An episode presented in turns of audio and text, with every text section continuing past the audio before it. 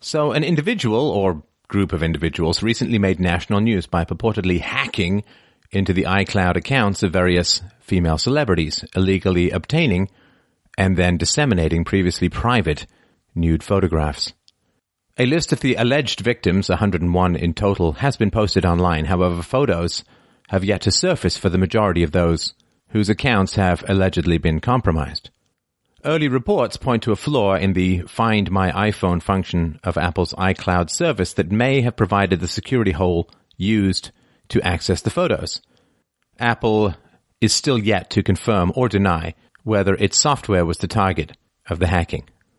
The individual or group responsible has been soliciting Bitcoin donations for the leak of the photos, posting censored teaser images online to spur further donations prior to the release of the next collection of images. Edward Snowden's NSA revelations highlighted a disturbing pattern in the electronic landscape. Personal privacy has been constantly eroded, and it's not only government agencies which are collecting massive amounts of information. Privacy related issues continue to be a huge topic of concern for tech savvy individuals because in our desire to connect with others through various digital platforms, we release increasingly more personal information online. Where we live, what we read, what we buy, who we call, what music we listen to, what movies we watch, who we first kissed, a mother's maiden names, and much more. All this information now exists often somewhere in the digital cloud. Mismanagement of customer information and privacy policy concerns have been at the root of endless criticism and backlash directed at various companies, including both Facebook and Google. A June 2013 Gallup poll revealed that only 37% of Americans approved of the US government's surveillance programs despite the protecting your freedom narrative spun by the media.